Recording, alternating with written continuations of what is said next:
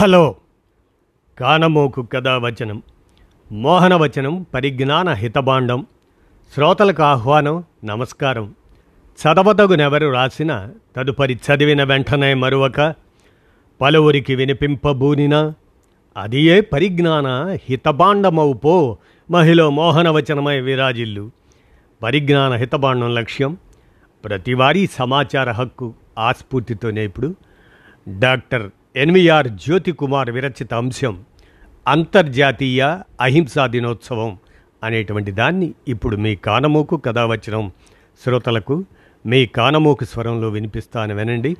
అంతర్జాతీయ అహింసా దినోత్సవం. Doctor N Y R Jyothikumar విరచితం. ఇక వినండి. అక్టోబర్ రెండు. గాంధీ జయంతి.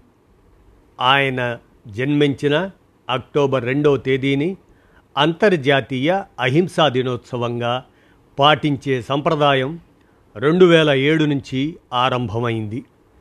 దీనికి ఐక్యరాజ్య సమితి సర్వసభ్య సమావేశం శ్రీకారం చుట్టింది. ఈ రోజున గాంధీజీ అహింసా సందేశాన్ని అందరికీ చేరవేయటంతో పాటు శాంతి సహనం పెంపొందించుకోవాలన్న భావనను వ్యాపింపజేయాలని ఐక్యరాజ్య సమితి తీర్మానించింది. మహాత్ముడు సత్యం అహింసలను కేవలం హితబోధలుగానే చూడలేదు. వాటిని ఆచరణాత్మకమైనవిగా పరిగణించి ప్రయోగాలు చేశారు. సత్యం శాంతి ఒకే నాణానికి రెండు పార్శ్వాలుగా భావించారు. బ్రిటిష్ వలస పాలకులపై అహింసాయుతంగా పోరాడి స్వాతంత్రం సాధించడానికి దేశ ప్రజలను ఒక్క తాటిపై నడిపించారు. న్యాయమైన లక్ష్యాలను న్యాయమైన పద్ధతుల్లోనే సాధించవచ్చని ప్రపంచానికి చూపించారు. దక్షిణాఫ్రికా నాయకుడు నెల్సన్ మండేలా అమెరికాలో నల్లజాతి ప్రజల నేత Martin Luther King Junior Gandhiji చూపిన బాటలోనే జాతి దుర్విచక్షణ నుంచి బలహీనులను కాపాడటానికి పౌర హక్కులను సంరక్షించడానికి అహింసా ఉద్యమాలు నడిపారు. యేసుక్రీస్తు మనకు లక్ష్యాలను ప్రబోధిస్తే గాంధీజీ వాటిని సాధించే ఎత్తుగడలను ఇచ్చారని మార్టిన్ లూథర్ కింగ్ పేర్కొన్నారు. Albert Einstein Dalai Lama America మాజీ అధ్యక్షుడు బరాక్ ఒబామా వారికి గాంధీజీ స్ఫూర్తిగా నిలిచారు. హింసను విడనాడడానికి విడనాడని వారిపైన విడనాడని వారిపైన అహింసాత్మకంగా విజయం సాధించవచ్చని మహాత్ముడు నిరూపించారని ఆయనకు రాసిన లేఖలో ఐన్స్టీన్ పేర్కొన్నారు. ప్రపంచవ్యాప్తంగా అహింసాత్మక ప్రతిఘటన సామాన్య ప్రజానీకానికి రాజకీయ సాధనంగా మారింది. గాంధీజీ పంతొమ్మిది వందల పదిహేడులో బీహార్లోని చంపారణ్లో మొట్టమొదటి సత్యాగ్రహ కార్యక్రమం నిర్వహించిన ఆనాటితో పోలిస్తే నేడు ప్రపంచం మరింత హింసాత్మకంగా మారిందా అని పరిశీలించాల్సిన సమయం వచ్చింది. ప్రస్తుతం ఉక్రెయిన్పై రష్యా యుద్ధం సాగిస్తున్న తరుణంలో ఈ ప్రశ్న సమకాలీన ప్రాధాన్యం సంతరించుకుంది. ప్రభుత్వాలు ప్రజలకు హానికరమైన చట్టాలను విధానాలను అమలు చేయడం హింస కిందకే వస్తుంది. ఆర్థిక శాంతి వ్యవహారాల సంస్థ ఐఈపి రూపొందించిన అంతర్జాతీయ శాంతి సూచి జీపీఐ ప్రపంచ దేశాల్లో శాంతి హింసల తీరుతెన్నులకు అద్దం పడుతుంది. స్వదేశంలో సాగుతున్న హింస అంతర్జాతీయ సంఘర్షణలు సామాజిక భద్రత రక్షణ వ్యయం ఇటువంటి అంశాల ఆధారంగా జీపీఐని రూపొందిస్తారు. ఏదైనా దేశంలో దీర్ఘకాలం హింసాకాండ రేగితే ఆర్థిక వ్యవస్థ మౌలిక వసతులు దెబ్బతింటాయి. అది ప్రజల జీవనోపాధులను నష్టపరుస్తుంది. ఆదాయాలను తగ్గించి పేదరికాన్ని పెంచుతుంది.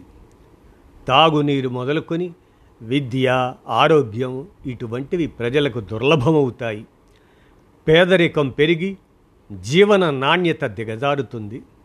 ఇరవై ఇరవై మూడు జీపీఐ ప్రకారం ప్రపంచ శాంతి వరుసగా తొమ్మిది సంవత్సరాలు ఆ సంవత్సరాల నుంచి తొమ్మిది సంవత్సరాల నుంచి క్షీణిస్తుంది.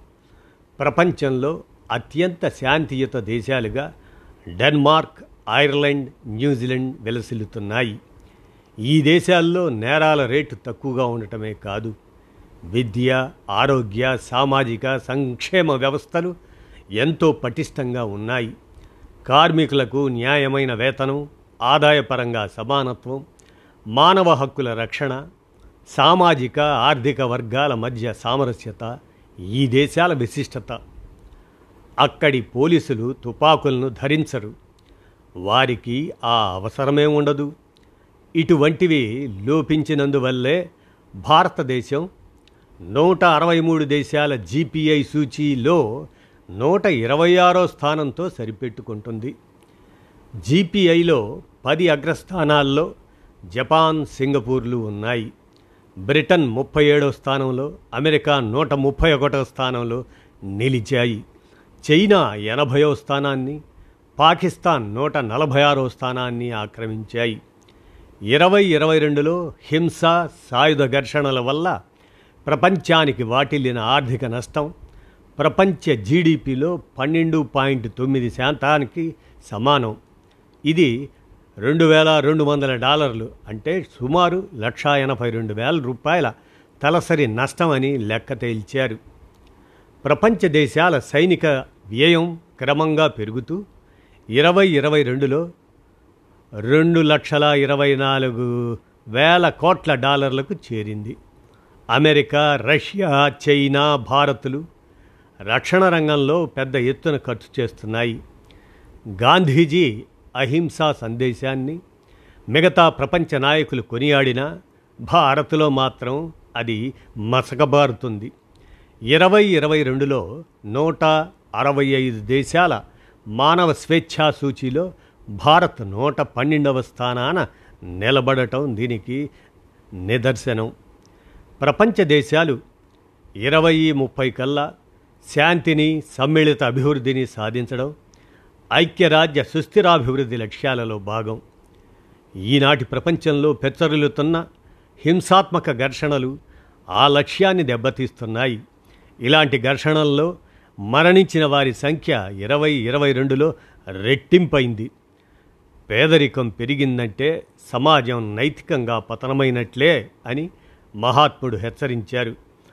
స్వాతంత్రం సిద్ధించి వందేళ్ళు పూర్తి చేసుకునే దిశగా పయనిస్తున్న అమృత్ కాలంలో భారత్ ప్రపంచంలో అత్యధిక పేదలకు పుట్టిల్లుగా నిలవడం దురదృష్టకరం. దేశంలో మహిళా సాధికారిత పూర్తి స్థాయిలో చేకూరాల్సి ఉంది. ఆర్థిక అసమానతలను తొలగించి మహాత్ముడు కాంక్షించిన రామరాజ్యాన్ని ప్రతిష్ఠించడానికి ప్రజలు పాలకులు పునరంకితం కావాలి. పేదరికం హింసకు తీవ్ర రూపం. మనం ఏదైనా చర్య తీసుకునే ముందు నిరుపేదలకు అత్యంత బలహీనులకు అది ఉపయోగపడుతుందా అని ఒక్కసారి ఆలోచించుకోవాలి అని మహాత్మా గాంధీ అన్నారు. అలాగే ఆంధ్రప్రదేశ్లో వైకాపా సర్కారు సాగిస్తున్న వ్యవస్థీకృత హింస యావత్ దేశానికే కళంకం తెచ్చిపెడుతుంది. ఇరవై ఇరవైలో చీరాలలో మాస్క్ ధరించలేదని ఒక దళితుడిని ఒక సబ్ ఇన్స్పెక్టర్ దారుణంగా కొట్టి చంపాడు.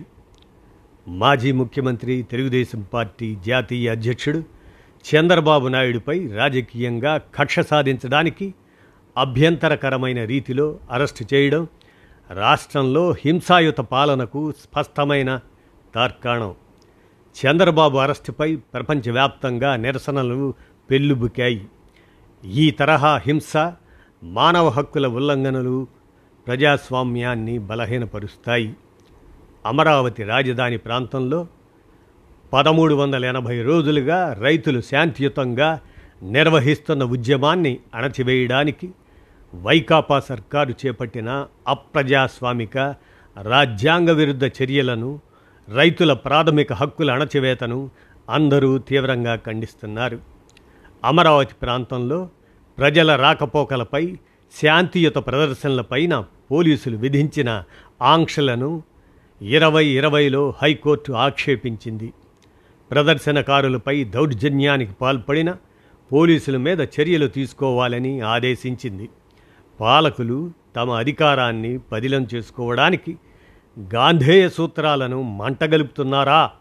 దీనికి విరుగుడు ఏమిటి? అని అందరూ ఆలోచించాలి.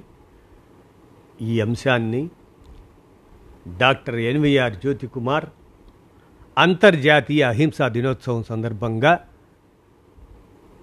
అందజేస్తూ రాసినటువంటి ఈ అంశం. ఇది వీరు ఈ జ్యోతికుమార్ మిజోరాం కేంద్రీయ విశ్వవిద్యాలయంలో వాణిజ్య శాఖాధిపతిగా పనిచేస్తున్నారు. విన్నారుగా? అంతర్జాతీయ అహింసా దినోత్సవం అక్టోబర్ రెండు రచన డాక్టర్ ఎన్విఆర్ జ్యోతికుమార్. విన్నారుగా? ధన్యవాదాలు.